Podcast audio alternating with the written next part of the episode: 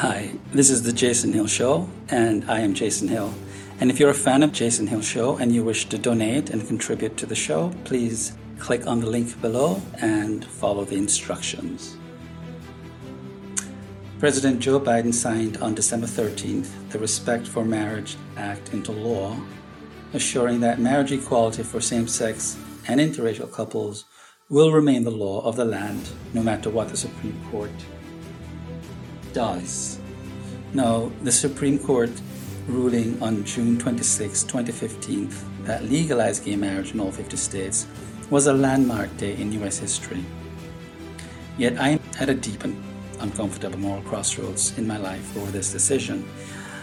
Because indeed, uh, to begin with, I've never been able to understand what there was to be proud of regarding a sexual orientation, that is, a disposition that orients one towards sexual attraction to the same sex. There's nothing to be proud about it, and I don't think there's anything really to be ashamed about the orientation itself.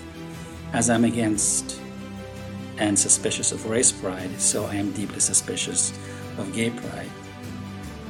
And I'm gay, I'm Jamaican, and I am a deep conservative independent who is committed to marital equality for gays and lesbians people of the same sex ought to have as much of a moral and legal right as their heterosexual counterparts to marry a person of their choice with whom they think they want to spend the rest of their lives.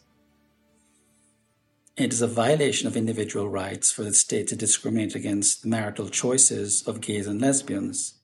It thoroughly annihilates the unassailable value one has discovered, perhaps after a lifetime of searching, in another person who undoubtedly contributes to the meaning and purpose of one's life. I also believe marriages, marriage between two men in our contemporary culture is a colossal waste of time, a hopeless undertaking doomed for failure, and fundamentally a naive endeavor profoundly at odds with the hypersexual, broken, and ethically bankrupt ethos and nature of gay male culture. I do not believe this because I think homosexuality is immoral. Sexual orientation, per se, is morally neutral. One should judge ethical status according to how one functions in a relationship rather than the sexual identity one holds. But I think that gay culture's sexual selfishness damages people. The problem is that the entire milieu in which gay men's moral and sexual socialization uh, take place is so deeply compromised, so bereft of sustainable meaning and protracted monogamous commitment, that marriage in the traditional sense, which is what I believe gay men are trying to achieve in their lives, will be impossible to realize. So the problem is that the entire milieu in which gay men's moral and sexual socialization takes place is deeply compromised, right?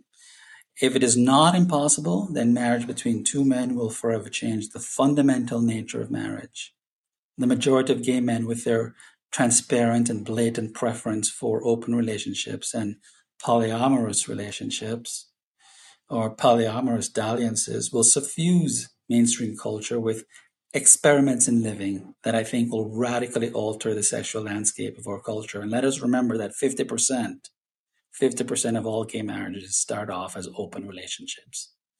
So people for whom an open relationship would have been unthinkable will view it cavalierly as just another candidate for living a full and exciting life. The addictive partying that is plenty of sex and drug that is a constitutive feature of gay male culture will only glamorize that feature of our culture and make it an eventual norm rather than exception of mainstream life. The promiscuous sex and drug use are not experimental or exceptional or marginalized currents in gay culture at all. They are an omnipresent force in every crook, cranny of the gay world. The new and disturbing POSME trend merging in gay culture needs to be nationally discussed. This culture consists in underground online sites where gay men who are HIV negative hook up with men who are not and beg to be bred or breeded, they call it, by HIV positive men. And I think that this disturbing POSME trend in gay culture has to be nationally discussed.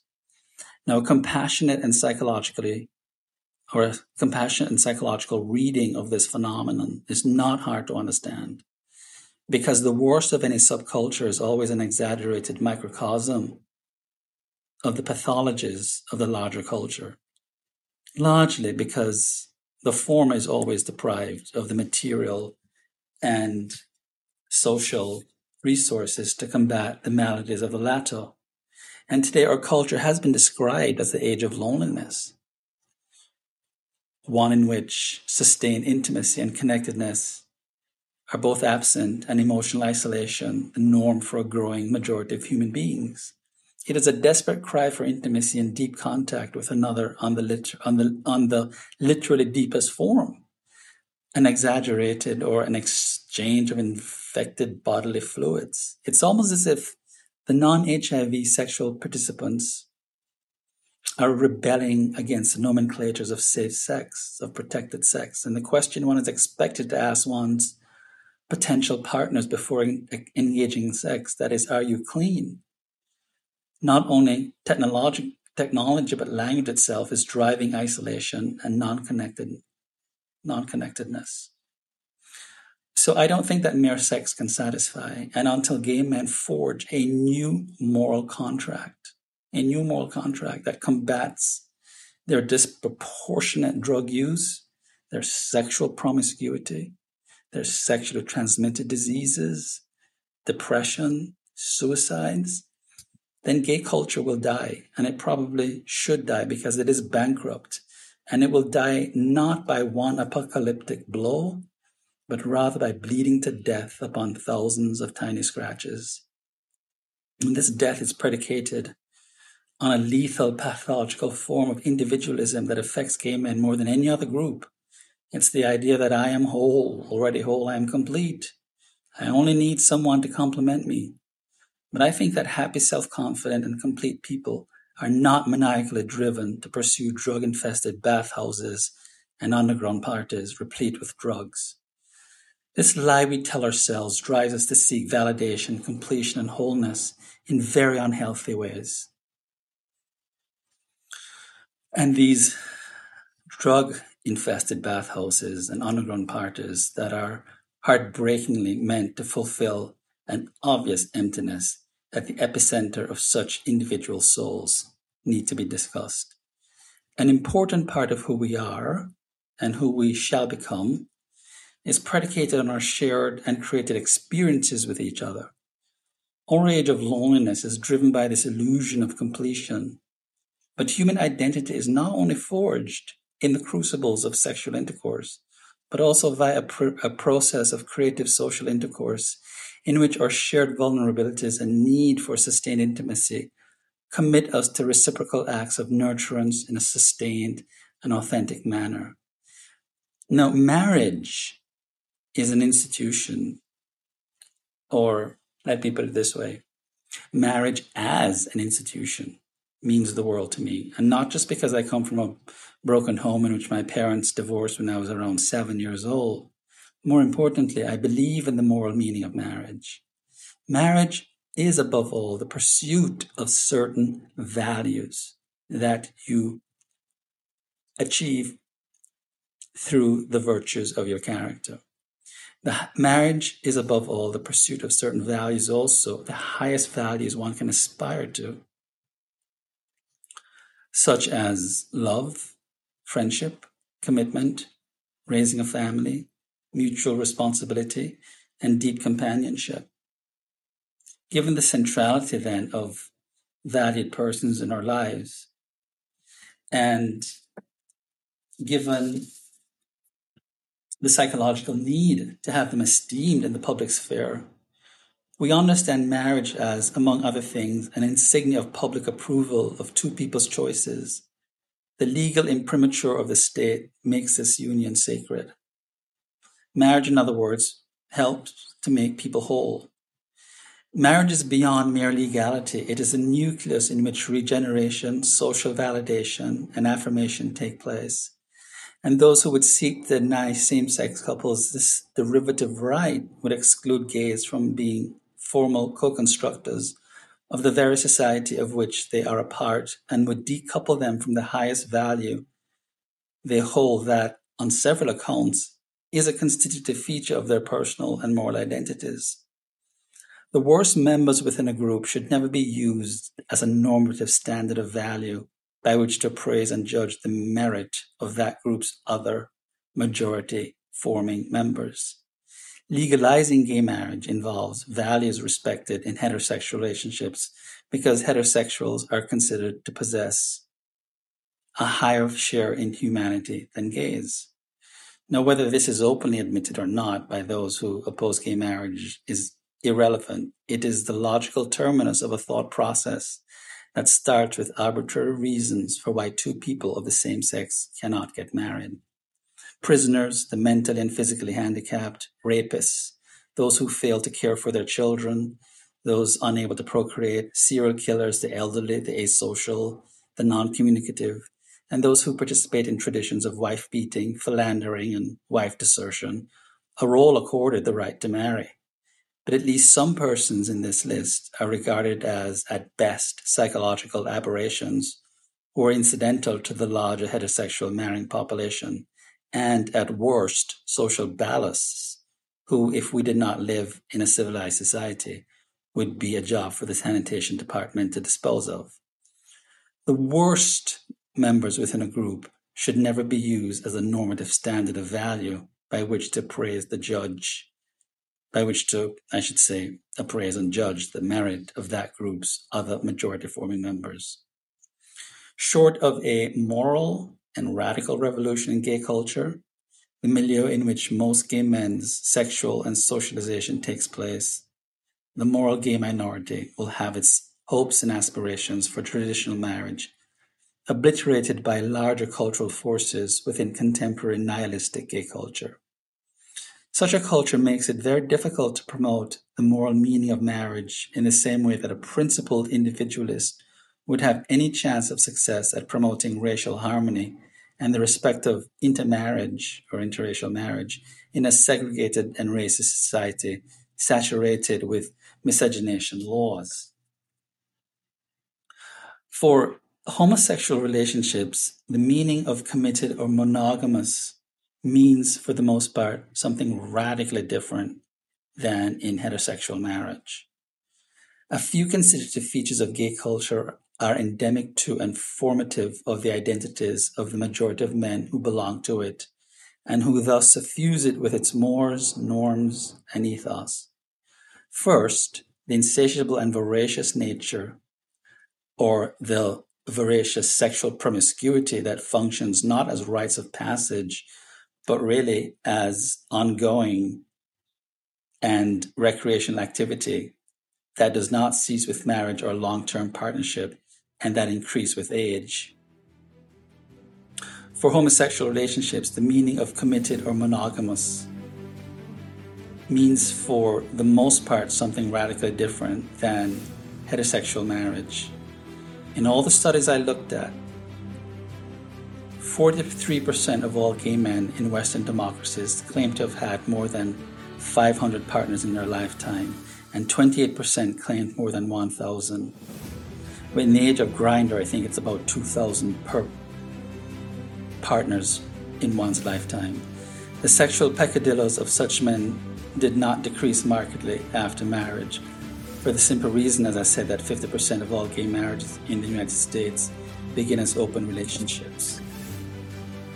We're going to take a short break, and when we come back, we'll continue our discussion. This is Jason Hill, and you're listening to The Jason Hill Show.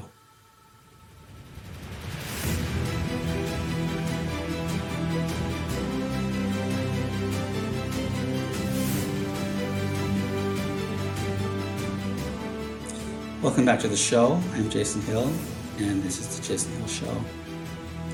As a friend said to me at a dinner party a few months ago, upon my playful admonition after years of, or a few months after dating, after I had broken up with my long term partner of 14 years, this friend playfully said, Don't worry, my husband and I are in a gay relationship, which means we play on the side with other men. And that is a new norm? I asked. It's always been that way and should be, he said, and then proceeded to give me a good natured lesson in how to proceed if I wanted to succeed at another long term relationship. Now, I want to say that biology protects heterosexuals, but not gay men. All right? Sexual promiscuity among gay men is an addiction that has little to do with conquering prey and liking the chase. Now, at some point in a heterosexual man's life, mindless and maniacal cruising for sex with women ceases, and he begins, like women, the biological search for an ideal soulmate who will be a suitable mother to his future children. I think the, this biological imperative pushes the sex towards each other and tempers the maniacal drive for sex. The unconscious criteria that evaluate a woman's allure have much to do with her fitness for procreation. Has much to do with that fitness. The criteria for the majority of men who do not elect to be vocational bachelors transcend buttocks, breasts, and hips, and they include a swath of characteristics that include the capacity for fidelity, loyalty, cooperativeness, trustworthiness, and sexual monogamy. The same criteria hold for heterosexual women appraising their, their potential mates. Each wants not just hot sex and lasting passion, but more importantly, a mate who will sire healthy children, be a provider, a protector, and leave a legacy for the family. I think this biological imperative pushes the sexes towards each other and tempers, at least for a while, the maniacal drive to seek anonymous and wide ranging pleasures outside the hearth.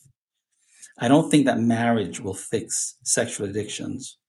The unconscious political and somewhat empathic motivations and progressive heterosexuals who support gay marriages stem from, I believe, a drive to legitimize, tame, and conquer the gay sexual imagination.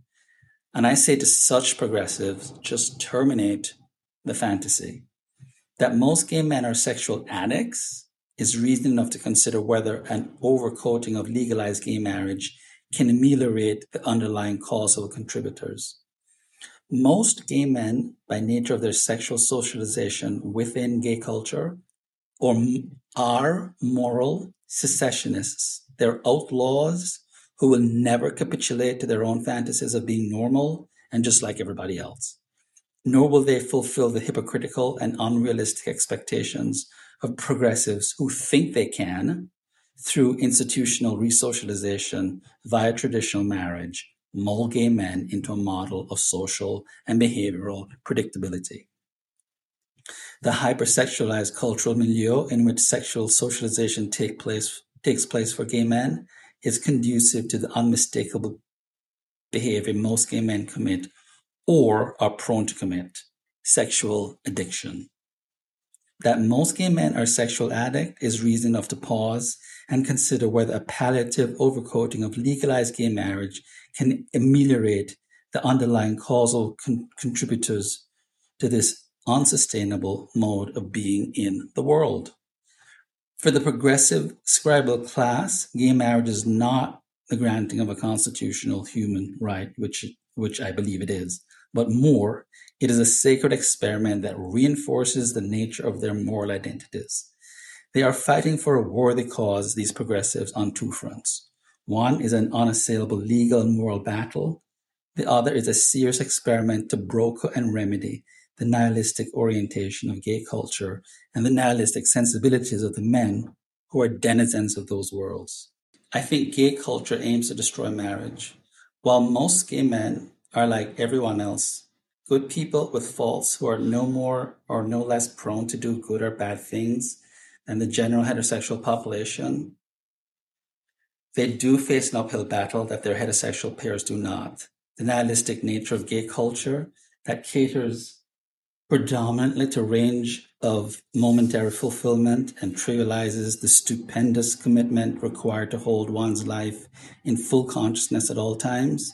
Its fetishization of sexual play and fantasy hijacks gay men's moral sensibilities to such a profound extent that it makes them functional nihilists of a particular type, ones outside of the militant activists of, let's say, ACT UP, who assault the heteronormative identity of Western civilization. Now, I place the destruction of cultural or civilizational heteronormativity as a constitutive feature of gay male culture and of the men who are sexually and ethically socialized within its matrices. Heteronormativity is the concept that human beings fall into distinct and complementary genders, man and woman, with natural roles in their respective lives. It postulates that heterosexuality has to be the norm and that sexual and marital relations are most or only fitting between people of opposite sexes. For some critics, heteronormativity creates a quote sex hierarchy that grades sexual practices from morally good to bad sex. Now, writing as a uh, conservative, independent, moderate heteronormativist, I place the destruction of civilizational heteronormativity as a constitutive feature of gay male culture and of the men who are sexually and ethically socialized within its matrices. Now, again, sexual orientation is morally neutral, and the orientation says nothing about the moral status of the individual. Gay sex and heterosexual sex, as acts in themselves, that is, apart from their wider value applications, are also morally neutral. Sex should be good sex, whether it's gay sex or straight sex. But speaking metaphysically, However, gay sex is a lifelong activity, even if practiced within the register of legal, legalized marriage, has never been the norm historically and will never be the norm. So more importantly, it can and should never be the norm because it abolishes the regenerative principle of biological procreation. And I think that gay relationships erode necessary social ties. Heteronormativity is the normative standard of an objective sexual reality, not because heterosexual sex is intrinsically more pleasurable than gay sex, but because it is the only regenerative means by which norms, mores, values, principles, and therefore a rational civilization are possible. And a civilization is the only social milieu in which any human being can matriculate as human rather than an animal or some social monstrosity. Heteronormativity is the only regenerative means by which mores, norms, values, principles, and therefore a rational civilization are possible. I think if civilization were left exclusively in the hands of gay men and heterosexuals were eliminated from the earth, it is not only obvious that the species would die off, that is, putatively obvious. What is less obvious is this we would live in a state of moral ferality. This is because the evolutionary basis for morality stems from an ethic of care, from which the procreative impulse centered on care for the helpless young stems. Now, in a world in which moral imagination need not extend beyond one's sexual pleasure or one's dog to care of one's progeny, and theirs as well, one is disincentivized from creating a system of morality that speaks to preserving the species in perpetuity. When one's personal identity and rational self interest are tied to the protection of one's young and their offspring, and one accepts that morality is a code of values that secures and preserves the foundations of human well being, then one's sexual identity is in some sense undoubtedly a pre-foundational precursor to a moral identity. So the evolutionary basis for morality, I'm saying, stems from an ethic of care from which the procreative impulse centered on care for the helpless young stems.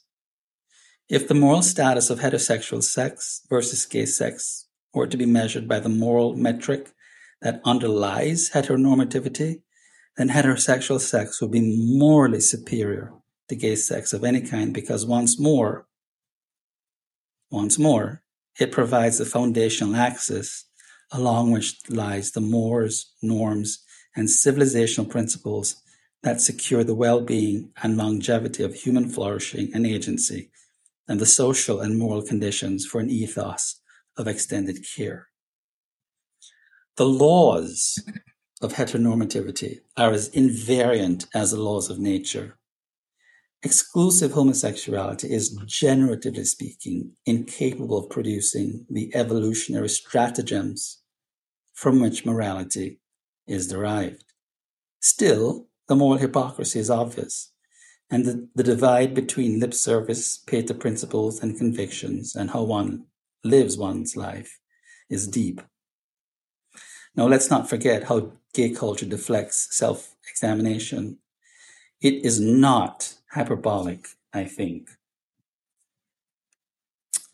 to assert that many self proclaimed white gay progressives, in the spirit of a moral self righteous occupied stance, have declared war on their white heterosex, heterosexist quote and heteronormative majority. They do so in complete denial or self willed ignorance of how they're part of a lifestyle pact that configures and demarcates the world in a far more racist manner than any Jim Crow or pre civil rights era norm could.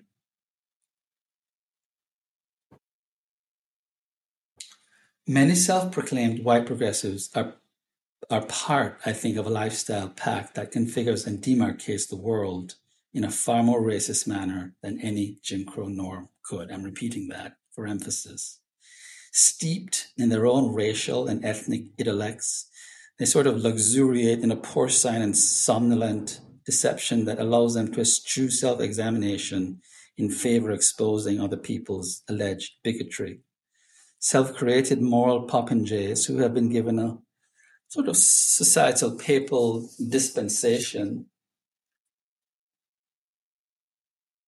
They are past victims of sexual bigotry or rather they and the past victims of sexual bigotry are sort of transformed into certified moral icons. Now, as progressives who accept their moral culpability in historical oppression, they can redeem themselves in their own eyes. I think the degree of heterosexual guilt, which is fast becoming a reality in the sexual identity politics of the United States, grants gays a recomposed self that expresses itself as gay power, not just gay pride. But this power paradoxically makes it harder to be authentically gay in America today because it confers a false sense of invulnerability that hides from gays their sexual anxieties, inferiority, sexual shame, and in spite of the growing trend towards greater tolerance, sexual diminishment a diminishment that is reflexively denied by most gays who, for psychologically understandable reasons, are fearful of falling back into the cult of victimology. Progressives, on the other hand, have increased their moral leverage by, le- by believing that it is their benevolent capacity for toleration, rather than, say, the work of gay activists that have emancipated gays from political discrimination. But let me say something here Power eventually always divides by default and intention, or it unites through benign and malevolent coercion. In the case of gay or queer power, it trades on heterosexuals' guilt and grants to gays a sense of unexamined and indiscriminate moral authority over heterosexuals. So the mantra that I think I hear a lot of gays repeating is I'm so gay or I'm gay, so I'm beyond critique and gay power is seemingly benign and without doubt utopianistic. Its holders seem to simply want for all gays the same rights and privileges that regular straight people have. But utopias that are the result of any form of identity politics, racial or sexual, are always tribal. Gays are immunized from the scrutiny of others, and as such, as such, any outside or self-criticism is seen as a form of self-hatred, selling out, or engaging in bigotry. Being gay is in one sense more difficult today than it was before this era of marital equality, in that it seduces one into suspending a moral narrative about the behaviors of oneself and a significant number of individuals who belong to the gay community. Legal victory has translated into moral self-righteousness. Gays are immunized from the scrutiny of others, And as such, any outside or self criticism is seen as a form of self hatred, selling out or engaging in bigotry. But if gay culture is real, as I believe it is, and if any culture's norms, mores, and precepts cannot be immune from self scrutiny, given human fallibility, then they have to be subjected to rational inquiry. If I describe gay men as moral secessionists regarding traditional marriages, then the hypersexualization and the sexual extremism that will bring about what I predict will not be necessarily a backlash from progressives. Instead, the new ethic of sexual integration that we are experiencing in the United States would expose the radically different nature of gay male sexuality to broad swaths of people will produce what I call integration shock. Integration shock. Their children will undergo a moral and sexual transformation that will leave them aghast. Now, it does not seem likely that liberal progressives will want to reverse policy out of an atavistic fear of losing their deepest sense of the decorous nature of their sexual mores. But today's progressives will have to contend with a new paradigm shift. We're seeing this with the trans, trans, trans movement. Their children will undergo a moral and sexual trans, transformation.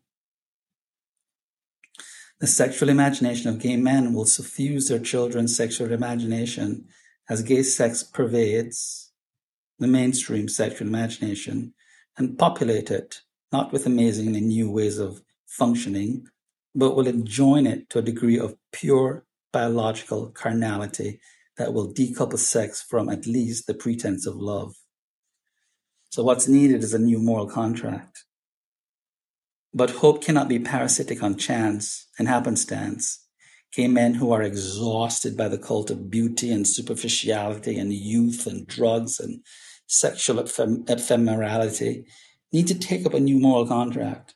And this moral contract, I believe, will forge a new culture in which a milieu of respect, authentic validation, transcendence, and respect for the views of others who do not believe in the lifestyle of gay people validation of oneself and of others via an appeal to sexual autonomy will have to take root. Gay men who are exhausted will have to forge this new moral contract. It is unclear what the contract will look like, I think, in its specificities. But I believe that dissenting gay men who want a sustainable social and romantic life and the concomitant culture that will support it will make up the rules as they go along or some visionary will come up with a contract that will look like something that is forged in the crucibles of respect and reverence. Whatever those rules of engagement are, though, they seem unlikely to be authentic unless we admit that despite the growing acceptance of homosexuality, the psychological trauma of growing up and still living in a world that is run predominantly by heterosexual men is still a painfully deep, painfully deep world to live in. Without claiming to be victims, this open admission of shame, guilt, and pain will allow gays to connect to each other and the world in a way that is healthy, sustainable, and deeply loving. And I think that this ethos, generated by a radical break with the culture as it stands is the only way to foster a love for humanity and create a new world in which we feel at home. One we have co created by suffusing it with an original, passionate, and authentic assemblage of who we are as moral creatures.